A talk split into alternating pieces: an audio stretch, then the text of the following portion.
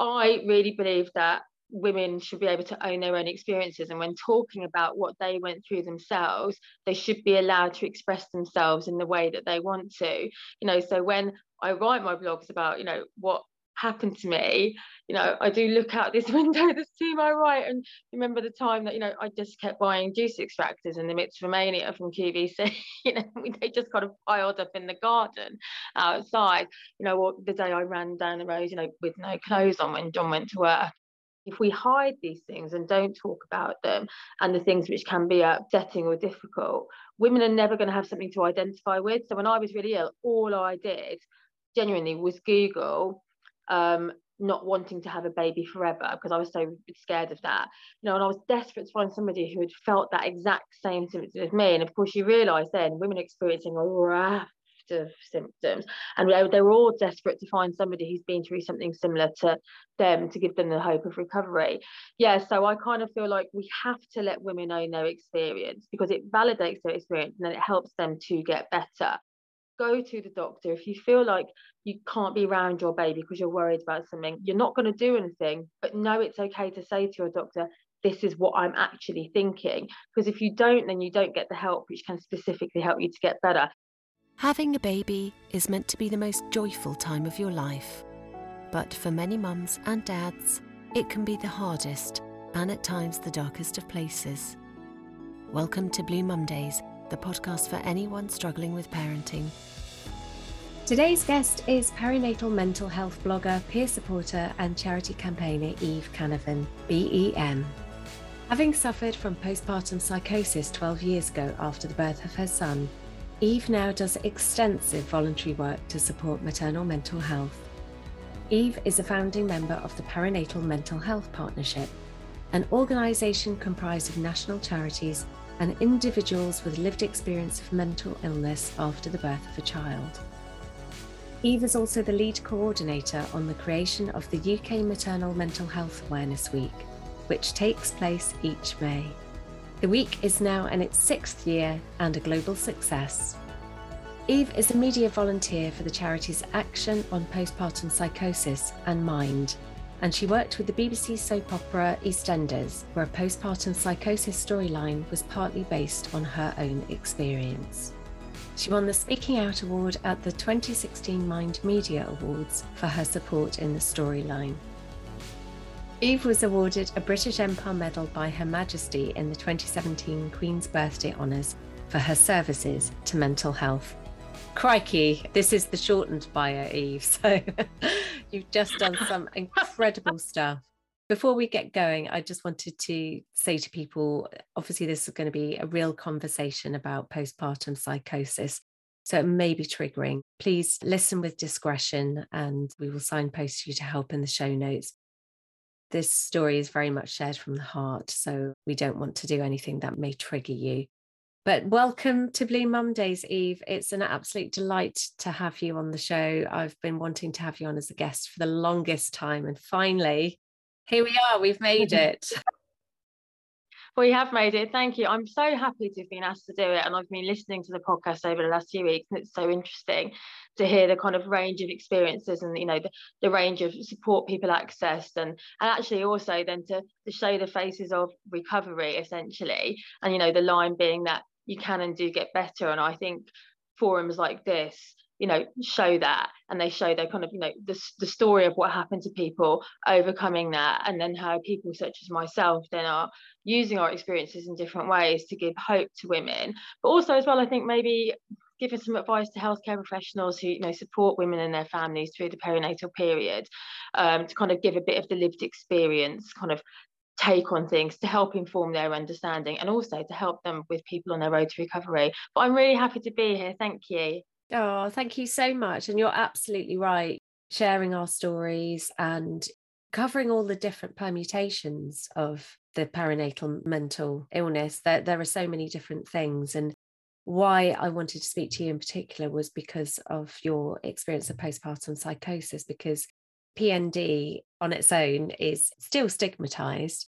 Yeah. But postpartum psychosis, even more so, and it's even less understood. And I think you're absolutely right that the work you've done in helping educate health advisors as well as offering peer support to mums that have been through it themselves. It's so important. And yeah, I, I'm such an admirer of your openness and honesty. And I love the way you tell it like it is. it's warts and all. And that is so refreshing because so many people kind of sanitize their their experience or don't talk about the really grotty stuff. And I love the fact that you you are just yourself, no filters, and that is such a breath of fresh air in this area. So, Eve, twelve years ago, um, yeah. you had your your little boy, or not so little boy now. Can you tell me a little bit about yourself before you were pregnant? You know, what was Eve like before motherhood? Yeah, of course. Yeah, so I had Joe. Well, I think it's probably considered quite young now. I had him when I was 29, um, and uh, it, was a bit of a well, that you know, X factory journey to have him. You know, I, I've got a, a condition called uterus didelphys, which is a, a double womb and split vaginal septum. So, and I'd been pregnant a number of times before Joe kind of actually arrived, and um, once they discovered I had a, a double womb, both wombs are very small. Um, you know, I was kind of told that I would not might not be able to carry a baby to term, and of course that happened on occasion to us. So we kind of went through a period of loss before Joe came along. But I think before that, I was, I know that is, I think I was really happy go lucky. You know, I'm a, uh, an extrovert with a shyness attached to me at times. You know, I was always quite open and quite non-filtered. Um, I think that's always kind of come through. But actually, also, I think quite interestingly, I was very shy at talking out in public forums about anything, you know, kind of to do with myself. But I was very, I was kind of happy go lucky and full of life. Like I think, you know, someone described me once as having a real zest for life. But I kind of maybe was a bit anxious about being me, if that makes sense, and kind of how people uh, responded to me in, ways. Um, and which I think has changed, you know, dramatically in the past 12 years. And I've learned almost who I am and I, that it's okay to be who I am and what I went through has almost shaped, you know, how I am. But yeah, I was, I loved going out. I ran a pub, you know, I lived in a pub. I'm a civil servant. I had about 400 different jobs, you know, and I loved them all and just had a, a lovely little life. Um, and uh, when Joe kind of arrived after many years of us thinking that we wouldn't have a baby, uh, it all went wrong according to all the things that I've read and heard would happen once I eventually had my much longed for baby. you know, kind of uh, uh, I went from this kind of lovely little life in this flat that we have now with all our bright colours everywhere and nothing matching and all the stuff that I like to kind of in this sea of doom and gloom, you know this sea of doom and gloom I look around now and think these, these walls could talk all the memories uh, and all the you know all the different moods they've seen me experience so yeah I think that's that's so interesting actually that you've been in the same location all of that time. You know, one of the mums that I spoke to, Hannah Hardy Jones, she actually moved to get away from her yeah. experiences. And obviously that isn't an option that's available to everybody. And I really hope that you're able to enjoy where you live now and that it's filled with so many good times they outweigh the dark times that you experience there. Very interesting as well like you were saying about you know how people sort of have changed their reaction to you and about how sort of at, at one point early on you were perhaps not sort of feeling that you could be yourself. But i think the fact that you are yourself in your blogs and you know have been so open but also incredibly bloody funny. I mean that's what i love about it that you're talking about something so so serious and so so dark but you're still finding humor in it. And and i think that combination and you being who you are is why the blog has been so successful and has been i think was it 15,000 Oh, 165,000. What? What? yeah. 165,000. That that buy is out of date. It says something about 15,000. That's like. And you know what? You know, I, I often look at my blog, which I made on my phone, you know, when Joe was five, I think. And of course, he's now 12. You know, and it is just like an old WordPress blog that we had when blogging was a real big thing lots of years ago before we had Instagram and things like that. And I keep thinking, oh, maybe I should jazz it up. But actually, um, one, I haven't really got the time to do that, but two, I think it's really it, it, I've realised now what a powerful form of words is. And if someone has said to me once, the words kind of dance on the page when they read it, it's if they come to life. And I think I've realised I really love writing. I think that's come out of this. Um, and I think it's a for me, I when I speak about mental illness or mental illness affecting women and families while they're pregnant or after birth of a child, it's an incredibly serious event that happens to people, you know, and it is incredibly traumatizing. And, you know, my goodness, you know, what we went through is something I would never wish on anybody else again, which is why we do what we do. But, you know, and I think I've said this to you before, you know, in our friendship chats, I really believe that women should be able to own their own experiences and when talking about what they went through themselves they should be allowed to express themselves in the way that they want to. You know so when i write my blogs about you know what happened to me you know i do look out this window that's to my right and remember the time that you know i just kept buying juice extractors in the midst of mania from qvc you know they just kind of piled up in the garden outside.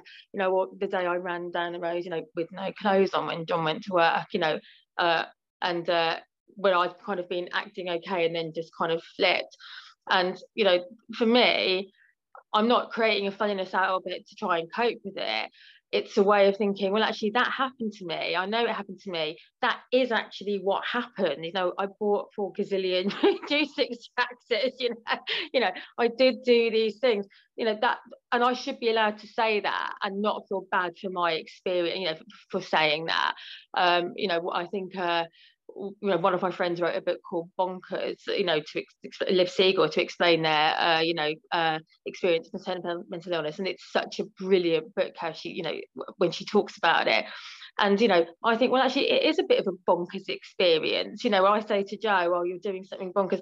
We should be able to attach words to our own experience, knowing that that's okay and owning it.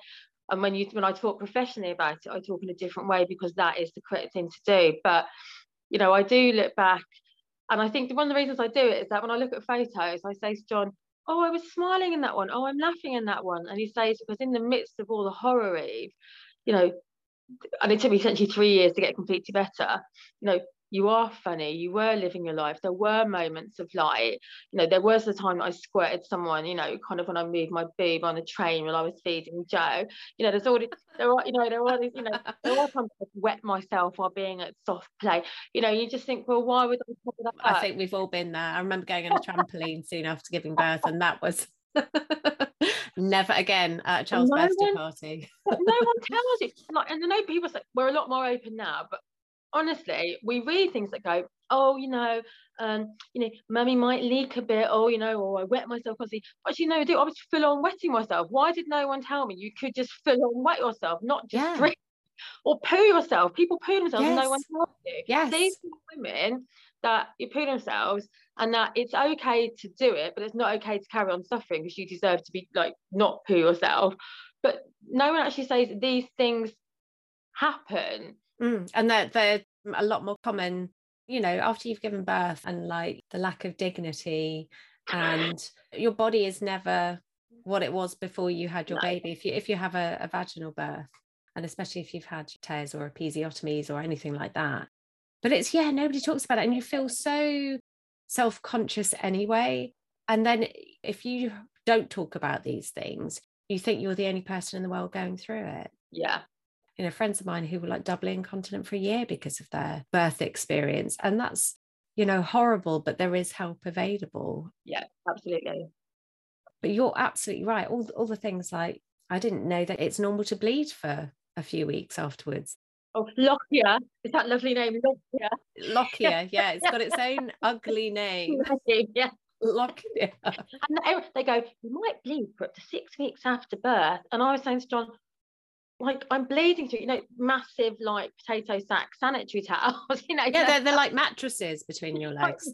you know, the old kind of belt things in the yeah. 80s when I got the period, you know, and you think, I'm gonna saying John, this can't be right. Yeah. You know, and you know, because I was feeding Joe, uh, you know, and I was in psychiatric unit, yeah, which we'll talk about, but I was like, but I thought this wouldn't happen if I was on my period, if I was breastfeeding and I thought it was a period. And then I found out it was this weird thing called lochia and it happens to everyone. And even now, honestly, I mean, I look at postpartum stuff all day, every day, you know, I can honestly say, I think you actually talking about bleeding after birth then is probably the first time I've heard about it in about three months, you know, because it isn't talked about. It is, it, but it's, it happens to, because you think, oh, you know, have baby, and then you're left with this, you know, so you're feeding baby on and doing this, everyone come around to see you, but actually you're bleeding in your pants. You know, it's just all, and, it, and mm. it can really hurt and be really uncomfortable, especially if you had a vaginal birth as well. You know, people are saying they're sitting on bags of frozen peas, you know, while yes. all the visitors visitors are around them.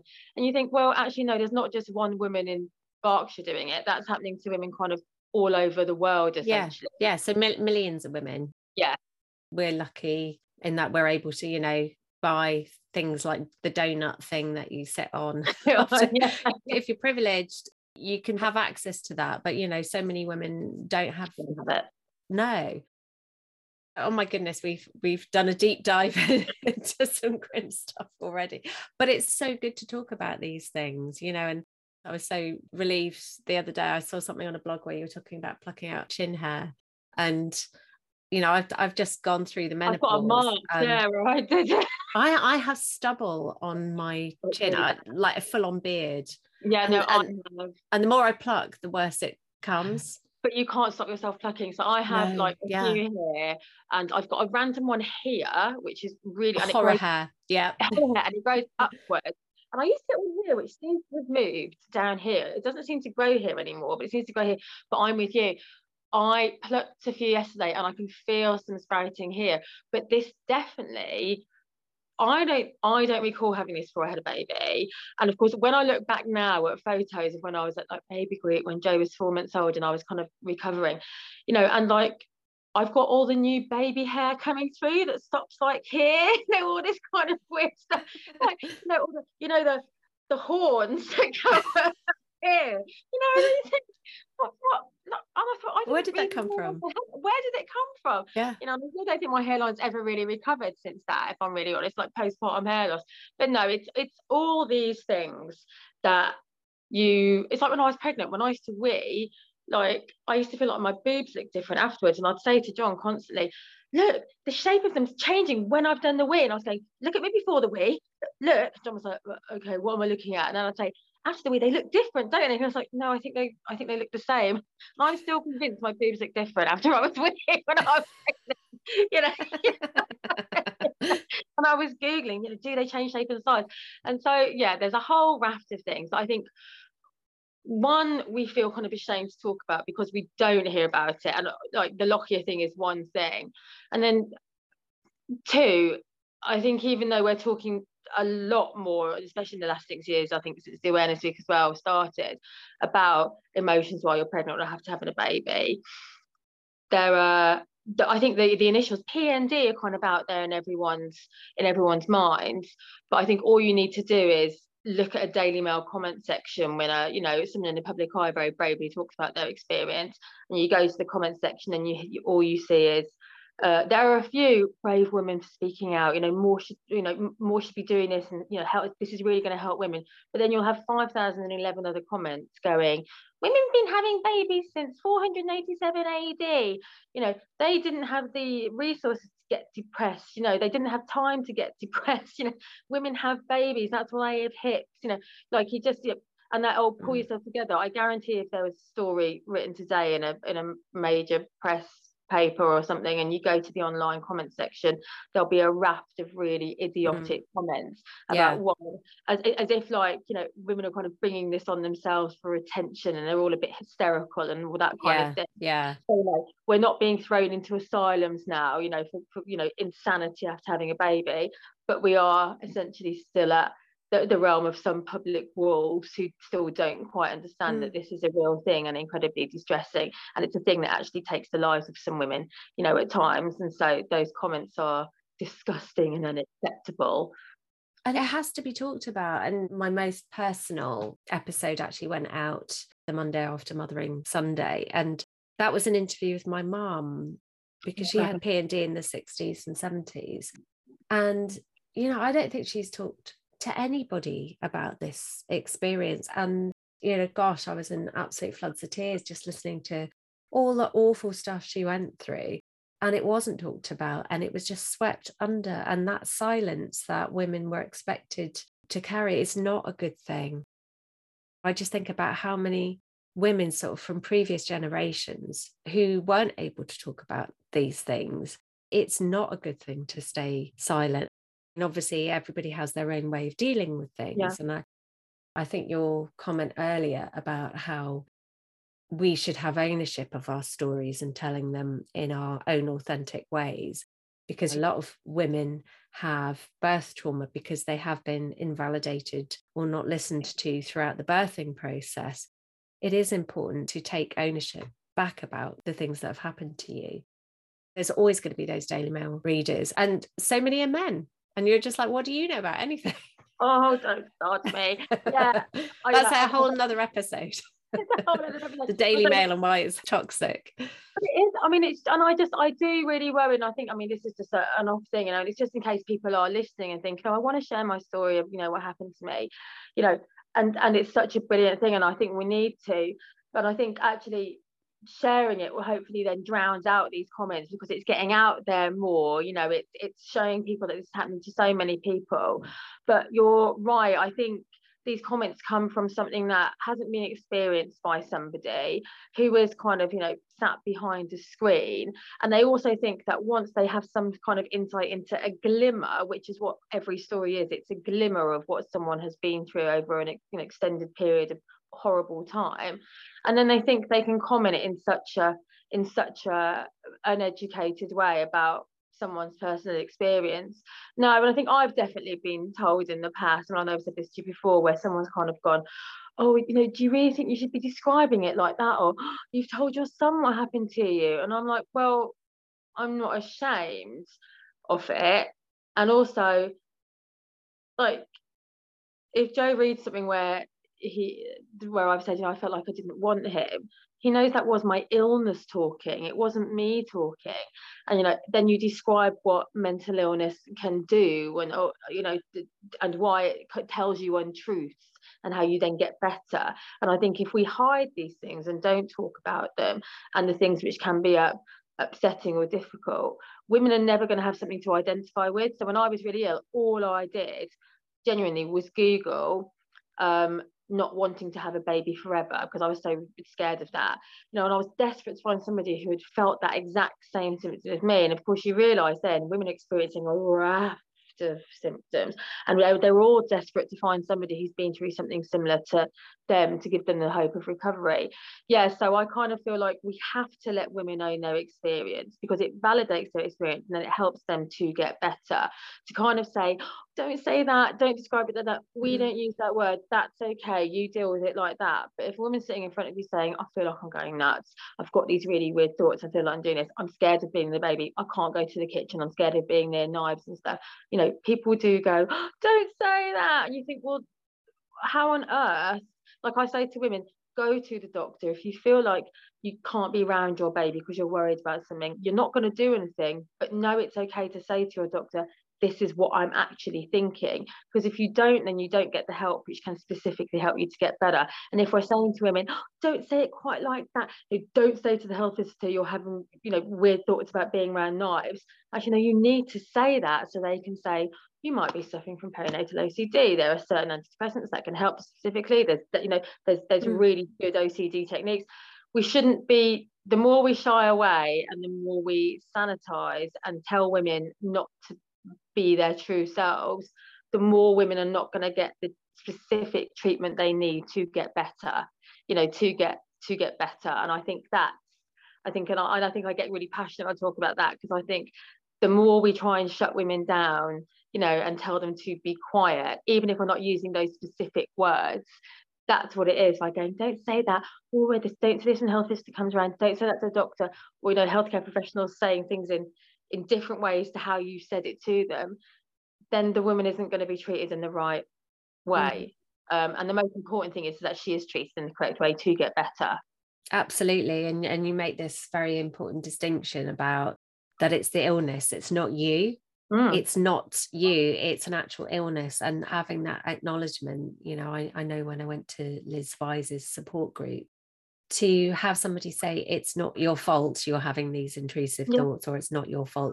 That's a typical thing that happens with the illness and you're meeting other people going i do that too or i think that too. It just normalizes it and it's so important to know it's not your fault. It's not something that you've brought upon yourself. Okay are you happy to talk about your birth experience? Oh yeah of course.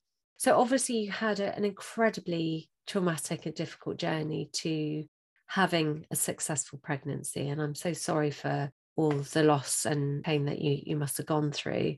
But again it's it's that thing about the pressure that's put on it if you do have a successful birth you know you think this is everything that i've wished for and when it doesn't go according to plan or you don't have those feelings that's a really hard thing to to come to terms with. So, so what happened with your birth experience yeah, it definitely wasn't that thing which I think you see and read now where they go, I had the baby and all the pain just went when they put it in my arms. I couldn't remember the 74 hours of pushing, you know, and you think actually though, for some women that is their experience and we need to be like like as valid about that uh, you know as as others but I think that's not what happened to me and didn't happen to a lot of people and I definitely did think what on what on earth? This is not kind of how I was told in antenatal class it would go.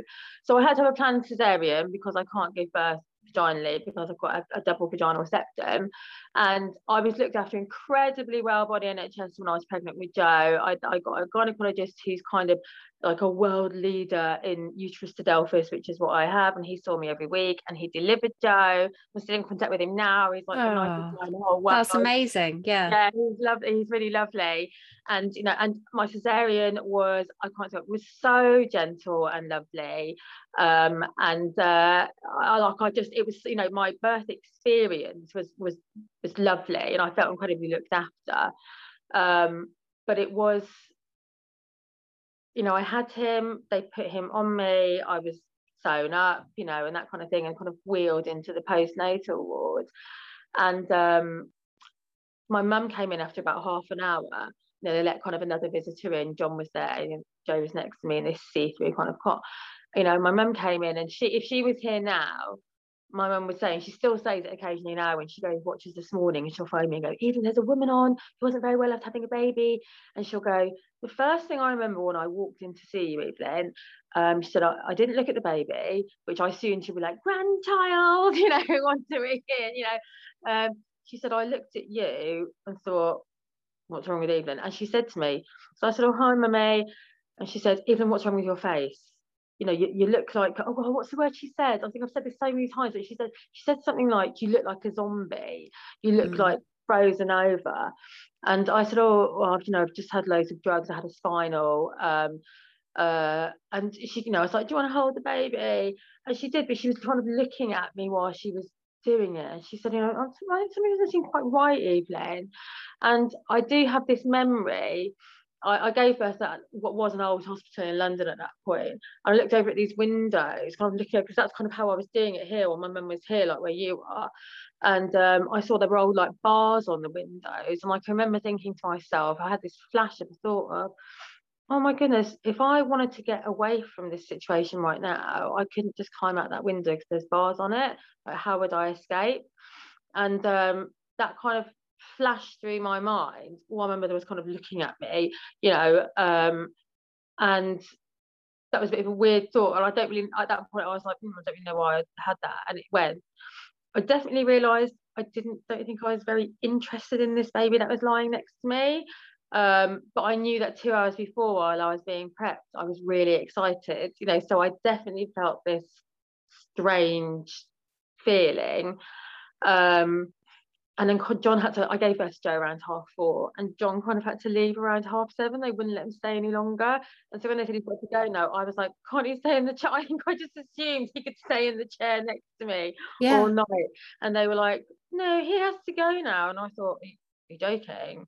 And we'd kind of been led to believe he was going to be allowed to stay and he wasn't so kind of you know he had to wave bye-bye we didn't know what we could say or do and if he was allowed to stay or you know and no one else had anyone staying so I was a bit like oh this is what we do um, and I realised I had like a catheter in so I couldn't reach Joe and then I thought oh I'm supposed to feed him with my boobs. And I was ringing the bell for a midwife and no one heard me. And it was all really awful. And eventually midwife arrived at some point and I said, I don't think I fed him for about three hours. You know, and it was like, well, you're supposed to be feeding him all the time. And I said, well, I can't reach him and I've been ringing the bell. And I just started to feel really frantic in my mind. I was like, it was dark. I was boiling. I don't know why maternity wards are like the Sahara. You know, I was the most boiling in the world. And I was like, I'm dripping everywhere. I want to go to the toilet, but I can't get out of bed because I'm attached to a catheter. And it was dark and I was hot. And it just felt like I kind of felt like everything was just kind of going on like this. And in the middle of the night, Joe did this. I'd had the catheter taken out, and um, Joe was given to me, and he did a poo, which was black um, and uh, a nurse came to see me. She said, "Oh, where are your nappies?" And like, this is where the bleeding comes through. I was like dripping on the floor, bleeding because I had a pad hadn't been put on me. I was going, "Oh my god, my husband put the nappies somewhere," and I thought, I literally have no idea where they are. You know, it's the middle of the night. And she said, "Oh, you know, you need to phone him and ask him where the nappies are." So I was like, you know, don't answer the phone, think something was wrong. I was like, I can't find the nappies. He's done a black poo. I'm bleeding everywhere. I'm really hot no, and then I had to have a shower in these paper pants and I fell over in the shower. It was all just, I can, as I'm talking about, no, it was all just, and I felt like my head had so much in it that I wanted to explode. John said the next day when he arrived at the hospital, I had sent him this rambling message. Um, and uh, I do kind of, yeah, you know, from my blogs, I do kind of write like I talk. Um, but it was more than stream of consciousness. It was kind of just absolute ramble of um, you know, this breastfeeding, I don't understand this breastfeeding. You need the clothes we've got, you know, don't fit him. You need to get this. You need to make sure we put the nappies in a certain place. Like no punctuation, just every, like mm. word from it on this message.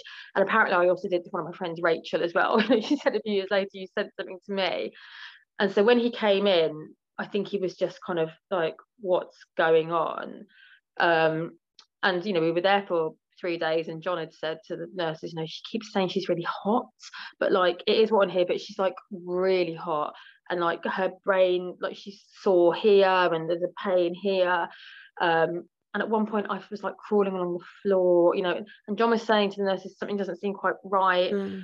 Um, and when we left hospital, I remember it so well. I came out onto Whitechapel High Street and I just felt like I was in this tunnel with all this noise around me, as if it, I was like this, and I, I, I was in this kind of tunnel.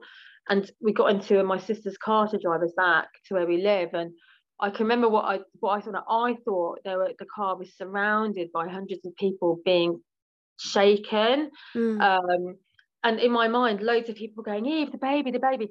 And I think like one person I knew came up actually in reality and went, Oh, hello, oh, baby's beautiful, congratulations, it won't overwhelm you. And John said, You know, well, we'll put Joe next to you while we drive home. And I was like, No, I've been with him for three days, it's fine, you can sit next to him, and just stared out the window. And I realise now that was my very dramatic start into, you know, into psychosis. But I think in the days that followed, oh God, I, you know, I thought I just I what I realised very much that the second night we were back, we have a shop like there, and John went to the local shop to get some bread and milk, and I phoned my brother um because I realised I didn't want to be on my own with Joe. I wasn't having any thoughts of hurting myself or him or anything like that. It was a uh, I was realised I was quite frightened of being on my own with him, and I didn't know why. Um, and when I phoned my brother, he asked me if I was drunk because I was slurring my words, mm. um, and of course I wasn't. Um, and that night I said to John, I think the duvet cover is like dancing. That like I think I can see faces in the duvet cover. Um, and uh, John contacted the midwife next, uh, the health visitor the next day. Um, he said, "Oh, you know, we're on day three or whatever it was. Then I can't remember. You know, he's obviously really tired." Got a midwife come round, and John said, "I've been looking at postnatal depression. You know, Eve's acting a bit odd around the baby." Um, she said we don't diagnose postnatal depression until 12 weeks after birth. Why? Yeah. I don't even know. I don't even know where that figure comes from. I haven't, you know, I've read every single journal. Or, you know, I, I have no idea where that figure came from until now. Um, and then I kind of, at one point, could kind of see myself in the corner of the room, just up here. Like I felt like I was looking down on myself. Mm. Um, but the most thing was is that I basically it very quickly by like yeah day three four I was saying to John, I think I'm scared of the baby. You know, I think I'm frightened of the baby, um, and I don't want to be on my own with him. And uh, I realised I had this realization that my baby was now here forever. Um, and once there's something's here forever, they, it doesn't go away. Um, and I said to John, I feel very trapped by the idea of that. And uh, uh, he took me to see a GP when I was five days postpartum, who said to me, he said, and if I was to say this about my own experience, that's good. But someone to say it to me, I was the thing she said, I was a bit like, unless I'm thinking this specific thing she said, then I don't know what's happening to me. She said, um, do you want to flush the baby down the toilet? And I said, oh well, no, that's not what I've thought. I'm like I'm I'm really scared of him now. And I wasn't withholding, you know, I wasn't kind mm. of like I was saying, I, I, don't I think I'm frightened of my baby. I, and I realised that I don't think I want him here forever. Um, but he is, and I feel very trapped. And she said, Well, if you don't want to flush him down the toilet, you know, um, you know, I don't think we're in any kind of danger zone yet. And I was like, flushing down the toilet, is that what I need to be thinking? Is that what people and I was like, you know, my husband's been reading about postnatal depression um and stuff. And it was like, no, no. Um and basically for the next six weeks, poor John was taking me to the doctor's surgery about three days a week. We were getting to casualty, we had a crisis team out. Oh my god, we had a health visitor out almost constantly. Um, and John was saying, you know, I've been, she's acting really odd. And I was at that point, I was like, my mum had come to stay in our little one bedroom flat. And she says there was a night where I would just lay in her arms saying, when will this feeling go away? Like in hysterics. Um, and uh, yeah, I just wouldn't go near the baby. I mean, I can't describe it. I suddenly felt like I was trapped in everything. So I was saying, I'm, I was trapped in the hospital and I couldn't get out of the window. Um, now I'm trapped by a baby who's here forever. And so and my mum was going, uh, go for a walk, you know, like like just what about if you go outside? You know, you've been cooped up for days. And I said, Oh, when I go out, I still feel like I can't breathe. And I started to feel like I couldn't breathe because there were too many leaves on the trees. And then I said, if I get through the trees and then I can breathe air from the sky, I can't because the clouds are, are trapping the, the clean air. Um, and you know, my mum was like, okay. And I said to John, and then if I get to the point where there's like space like uh, I like need to cut through the clouds to see if I can get to space to like not feel trapped. And then I remember thinking, but space is never ending. So actually, I can never even get out of that. So I'm completely trapped in that. And so this feeling of being trapped by the baby here forever escalated horrendously to this point where I felt like I was trapped in the world, trapped in my brain. I said to John, I feel like my mouth is covered in cling film. You know, I couldn't breathe. Um, and I was having full blown, I mean, panic attacks, but also hysterical kind of mania where I was just screaming constantly. Um, and when it got to around six weeks, I, mean, I could talk about this for hours, all the things, but we went to where John's parents live because um, poor John, I mean, he really was fighting for me to get help. Mm. And um, when Joe was around six weeks old, he got a nice health visitor around who was he'd been really nice to us, but he said, look, you know, I'm taking her to doctor surgeries, I've taken her to casualty, and they've seen the absolute state she's in. And, you know, some doctors are saying, I've seen this before and it does get better. So John was like, Oh, you've seen how does it get better? Time, you know, time will get there. So John was like, Yeah, but she won't go near our child. You know, she's saying she can see herself floating in the corner of the room. Sleep deprivation is a form of torture. That's what they do to hostages. You know, this is a, you know, so he's getting all these lines, and John was like, No, something's not right. Mm. It's not just that. It's not just that. And so when Louise, the health sister, came around, I remember it so clearly. She said to John, in all my years, I've not seen anything like this. Um, I was literally rocking, saying, "When will it go away? When will this feeling go away? You know, the baby, baby, I'm trapped by the baby, I'm trapped by the baby." Um, and uh, John was like, I, I, I, need someone to give me some help," and she said. I do think there's a place where very unwell women after having babies can go, but I think you have to be really unwell. And John said, "Oh, I remember it so clearly because it's in this room." And John said, "Look at the state of her. you know, like look at the state of her." And you know I was feeding Joe, but John would have to hold him to me, and I wouldn't look at him. You know, it was all really like all really uh, wild. Um, so we went to see John's parents where they live in Nottingham, and um, uh, I had woken up in the middle of the night the first night we were there, uh, hysterical, like hysterical, like the neighbours could hear me. He took me to a middle of the night kind of walking centre that's there with Joe. And I think it was also to show, because obviously I needed to feed Joe, but also to show like this is how she behaves around him. She doesn't look at him, she doesn't do anything with him. And we went in to see this doctor who didn't look at me in any way and was facing a computer screen. And I, I, I know we often hear, often hear you know, women holding their symptoms back. I said, I don't like him. I don't like the baby. He's here forever. I don't think I want him. I think I want him adopted. But then everyone's going to hate me if I get him adopted.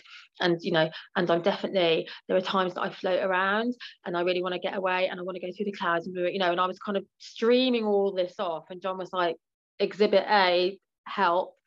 And I remember she didn't look at me. She looked at John and uh, said, "Has she planned her own suicide?" And John said, "Well, no, because she can't even get. I mean, I couldn't get dressed. I couldn't understand. I couldn't remember how to put my legs into leggings. I mean, that's when I know John was really like, but I didn't know how to put my own clothes on. And um, uh, John said, well, well, no, you know, I think she's suicidal. She's constantly saying she wants to die, but she hasn't planned her own suicide because I literally don't think she will. Her brain has the capacity to do it. And she said, I remember it so clearly. I remember the building we were in. She said, uh, let mummy get some sleep, mummy. Mm. Um, let me get some sleep. Oh, I'm a person with a name. Please call me it. Um, all seem better in the morning time. And John was like, no, no. Wow, that's, that's like such a dismissal. A real, so, and so I wasn't looked at. And then she literally turned around and started typing some notes up. And John was like, no, we are not leaving. So after much kind of kicking off, and John is such a plus man compared to me, but like after kicking off, another guy, a guy doctor came in and said, uh, within about two minutes, he was like, bloody hell, she's really ill. Like at this hospital we're at, um, there is a psychiatric unit called a mother and baby unit. And John said, These are the things I've been looking up. I've been saying this to people. You know, I've been using the word perinatal. People have been saying, said, No, no. And the only first time someone has kind of agreed with him was that Louise saying, Oh, I think there's a I think there's a place people can go. So John said, Mother and baby unit, yes, this, this is where I think she needs to go. And he said, Oh, you know, mm, I'll give them a call, but I don't know if they'll have her because you're out of area. You know, so we went home and I woke up that morning and basically I thought I'd been buried alive in a coffin. You know, I was like, think I thought I was in a coffin and couldn't get out. Um, and I was walking up and down John's parents' stairs, up and down, up and down, up and down, constantly over and over and over again. And then I locked myself in the bathroom. I think I just wanted to get away from all the noise. I don't, I don't, I was just, I was in, I was reaching explosive mode. You know, John was banging on the door hysterically.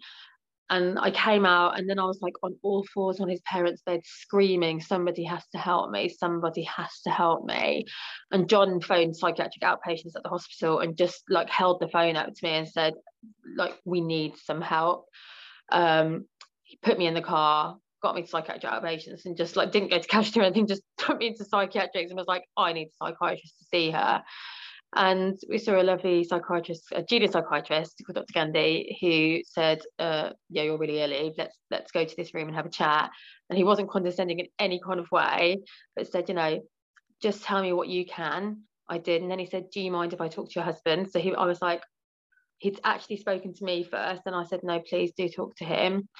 Um, and then he said, you know, I we need to admit you immediately to this mother and baby unit. They don't tend to, this is whole thing, but they don't tend to give the the diagnosis of postpartum psychosis. You don't often get that as a diagnosis. And I kind of got that like afterwards, you know, but he said she's definitely displaying, you know, psychotic elements at the moment with a huge anxiety and uh, and we need to bring her in. And yeah, so at that moment, I was like taken to the psychiatric ward. And on the way there, I said to John, I could smell burning, you know, all these like I was, I, I, I just, I, all these kind of weird things. And um, they showed me to a room. And even though I knew Joe would be there with me, I suddenly realised, and even though he like he sleeps were sleeping in our room, I think I kind of thought that he wouldn't be with me while I was in my bedroom. And I said to John, I can't be on my own with him. Like, I don't think anyone in here understands. And I was saying to my nurse, Debbie, I don't think anyone understands I cannot be on my own with my baby. I'm scared of him. And they were like, it's going to be okay. What we'll do is there'll be a nurse outside your room. You can keep your door open. There's only the six rooms here of ladies experiencing maybe similar things to you. you know, there's Mother and Baby. It's really lovely. There's like living rooms and a TV room and a kitchen, a bathroom, and you know, and it's all very. It's a home away from home essentially to make you feel comfortable. Um, but yeah, I had like I had some kind of hysterical meltdown when I was. I mean, I have many, but that yeah, I had to have like I was just in hysteria that Joe was going to be with me.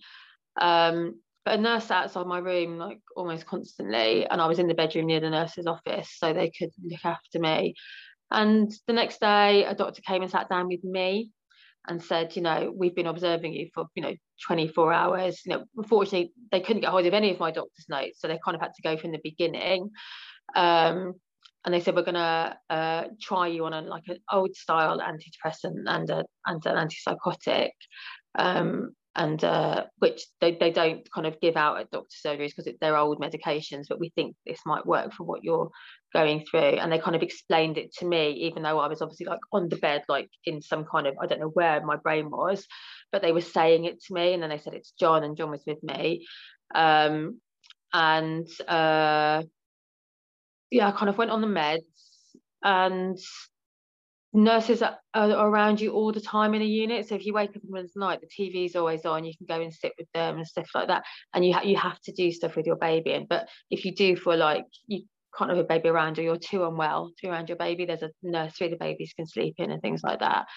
Um, and they let John stay till quite late at, at night, so I felt comfortable because and we were in Nottingham, so we had like nothing with us. So John drove to London in the middle of the night with his dad to get some stuff because obviously we realised we were going to be there for a few months because I wouldn't let him go while I was awake, you know. So I was like sedated at night time while he drove away and uh, and came back.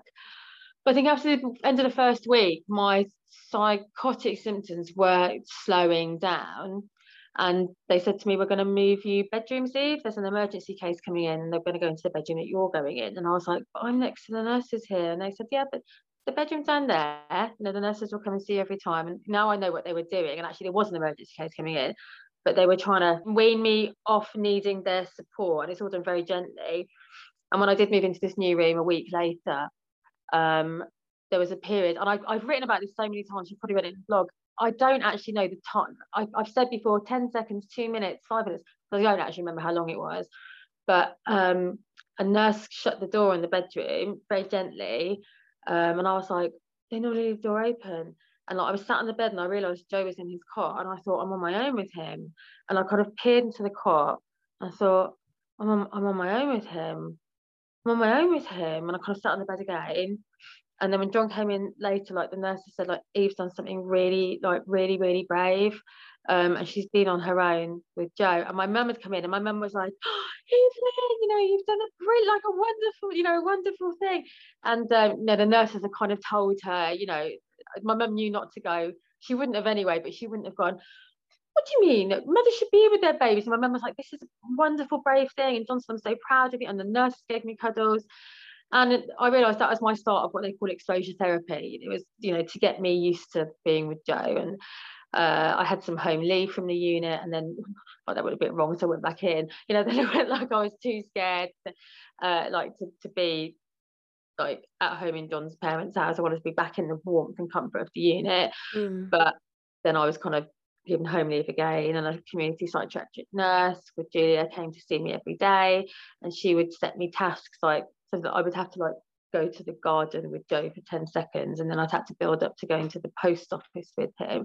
You know and I had to build up all these tiny bits and then the, the biggest one was after like three months John was had to go to a Notts County game while I was at home on my own with Joe you know for 90 minutes and things like that. And um and I think this one I can't remember I think we were there for a few months and I think we came back to London when Joe was around four months old and I realised now what a big step that was because this was the baby I'd been terrified of um, and that was the start of our life, you know, of me getting better here. And there were blips. Oh, good God, there were blips. You know, in the July or something. I think Joe was born in the January.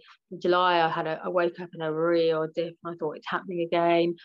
But you know, I read this thing about how dark days come and, and go, and actually, in the end, you know, the dark days start to go. But then, if dark days do come, you kind of understand how to process them and that kind of thing.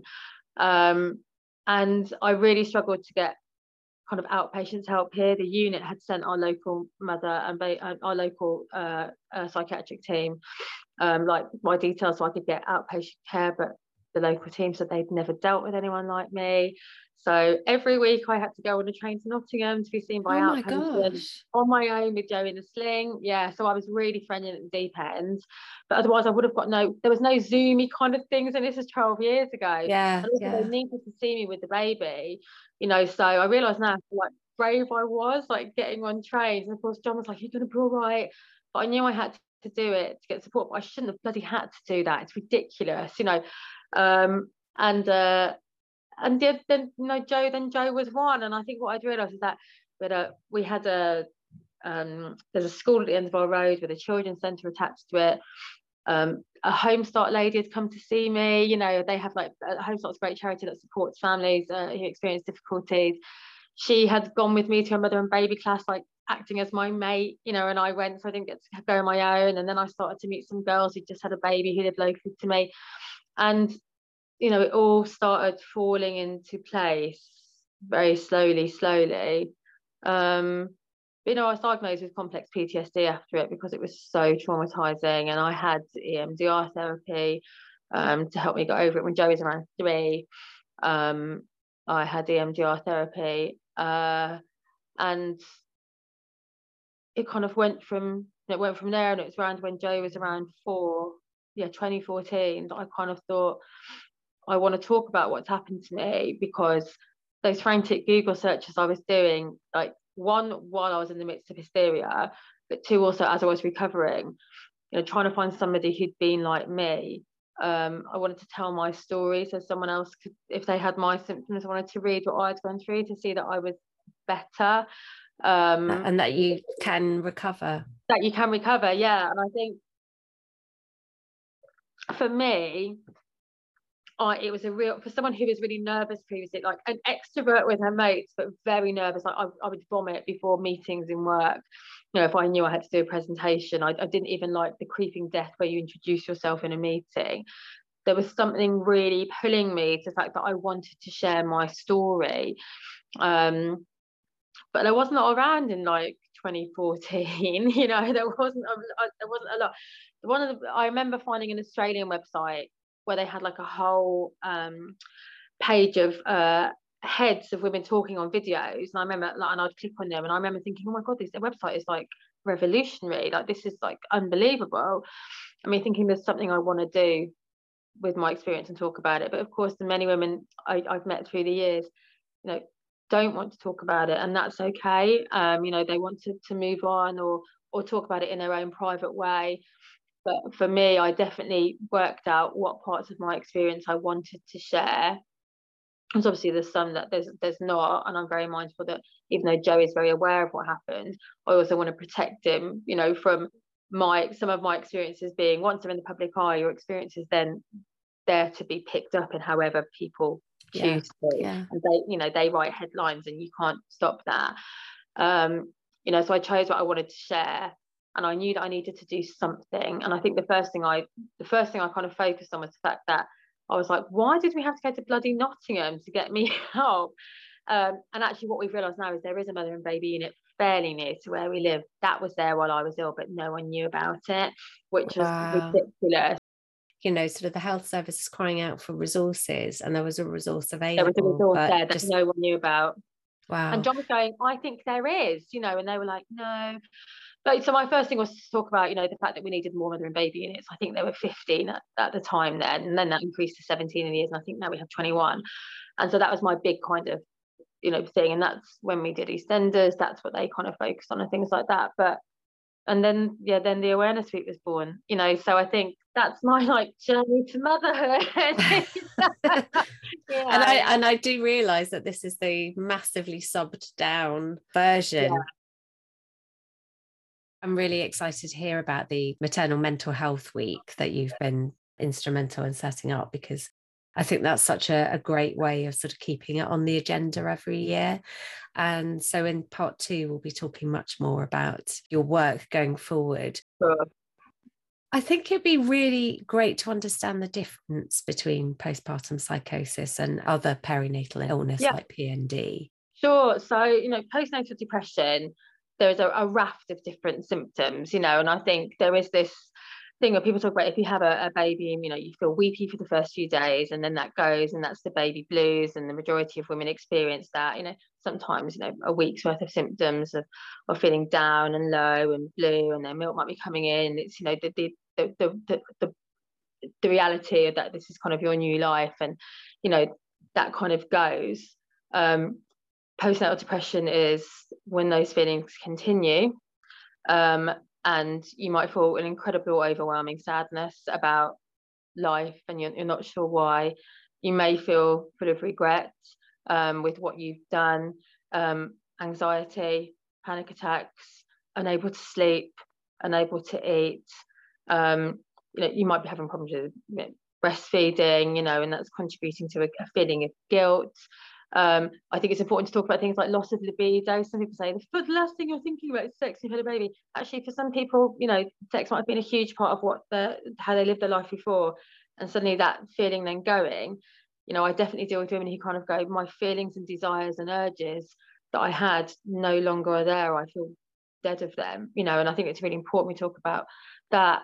You know, so it's that feeling incredibly overwhelmed with what's what's happening to you a sadness you can't shake you know a, a, the dark cloud of depression over you um, you know a feeling of an interest in the baby or or yourself. Sometimes you know women present we, there's that thing of going hey you know does someone look like they've got PND some people might suddenly switch from being incredibly made up to no longer being and then you think oh actually there's a there's a physical indicator of something happening. But of course otherwise some people might doll themselves up in the same way as they did you know before and they're trying to hide the feelings of like shame guilt mm. that I mm. don't feel in the way that I was supposed to feel I didn't have the baby and the birds were singing and uh, you know and I'm watching this morning every day eating biscuits and having a great yeah. time you know actually I hate it um you know and I feel incredibly low so that's kind of postnatal depression you know the feelings of, of being incredibly low after having the baby mm um, and I you know it's between one in five to one in ten women experience you know these feelings. Postpartum psychosis affects around one in every thousand women who give birth, um, uh, which is actually you know so that's a lot. Yeah, it's not it's not as rare as people you know think, and it's people sometimes describe it as the more severe form of postnatal depression, but of course they're different illnesses. They're both they're both mental illnesses that affect you after having the baby, but there's different symptoms. And one of the biggest ones with uh, postpartum psychosis, it is a psychiatric emergency because essentially you can be flipped into another reality. You know, so your experience, like I've discussed, you know, hallucinations, mania, um, you know, some people have visions that their baby is is God or has been sent to them. You know, they might be hearing voices. Um, you know, they might be seeing uh, certain imagery in their brain that's not normal. I was uh, uh, manically creating lists, you know, writing things without punctuation, talking incredibly quickly. You know, the feeling that um, I, this is kind of like that you're out of your own reality and i think the thing that like action on postpartum psychosis are a really good charity and they have a really good kind of like uh, infographic i'll send it to you of you know if someone and in really simple terms if the woman in your life has just had a baby and she's acting strange you know they basically say it like mm. that like you need to take her to casualty but you know it is all it is the whole i would sit here going you know i can see things floating i can see things floating you know mm. like and then just kind of you know some women who experience psychosis after having a baby go catatonic you know and don't speak um uh you know i refused to go to the toilet for a week uh, i thought something you know something would happen if i went to the toilet so it's a it's this other scale of hallucinations mania um you know which is is different to kind of postnatal depression mm. and then mm. you've got perinatal or it might also be known as maternal OCD, um, which I knew nothing about until I had Joe and started doing my work, you know, which is um, you might have obsessive and compulsive thoughts um, or experience intrusive thoughts, um, you know, feelings of harm towards yourself or your baby. Some women experience sexual intrusive thoughts where they're going to think they're going to touch their baby inappropriately, which of course is not what they want to do and they're not going to do it, but they're incredibly distressing, intrusive thoughts that go mm. into your mm. mind. Or you might have obsessive behaviors, you know, such as wanting the house to be incredibly clean and sanitized for your baby, not wanting your baby near anything with batteries in it, you know, in case they explode. Yeah. And you actually can't leave the house because these things consume you. Um, you know, same as postnatal anxiety used to kind of be lumped into postnatal depression, but actually we realise now that anxiety is a whole illness on its on its own. You know, the deep fear of, of having the baby, what to do now, anxious about feeding the baby the right things, you know, the, the, the kind of feeling that you're not doing anything right, panic attacks riddling you, mm. um, you know, and uh, feeling like you don't want to leave the house in case you have a panic attack, or you do leave the house and have a panic attack. Um, you know, so there's these. Thankfully now we don't just say P and you know PND to every woman. You know, that's why I always yeah. say talk about your specific illness, your specific symptoms, because there is probably something, you know, no one likes a label, but what you're experiencing will have a title somewhere in NICE guidelines that a doctor can go, oh, she's experiencing these kinds of thoughts. Uh, you know, so like when the doctor said to me, do you want to flush the baby down the toilet?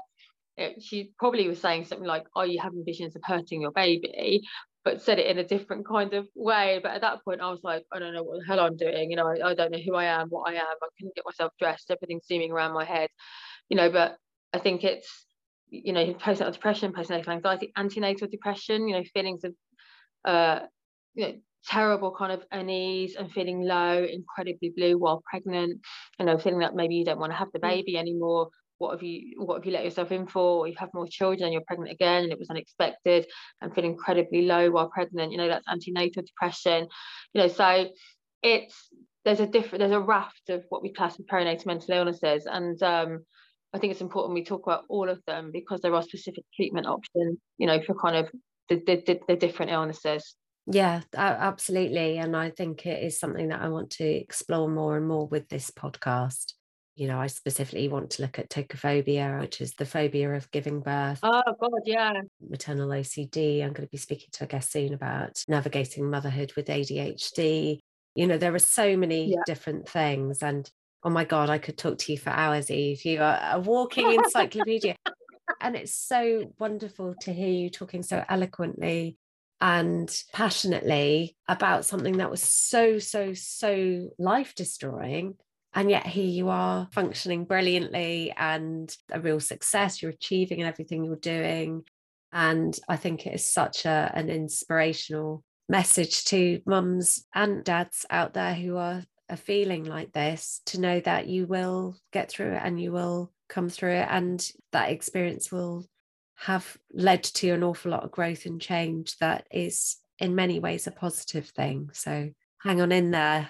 Oh yeah absolutely. Yeah i completely agree. Thank you so much.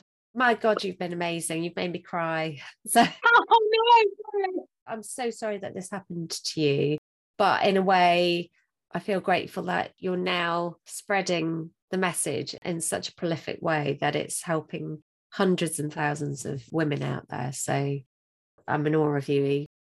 Thank you. Oh, that's fine. Thank you. Bye. Thank you. If you enjoy this episode of Blue Mum Days, please rate and subscribe. It only takes a minute, but it genuinely makes a difference to how many people can find it, which means helping more parents in need. Thank you.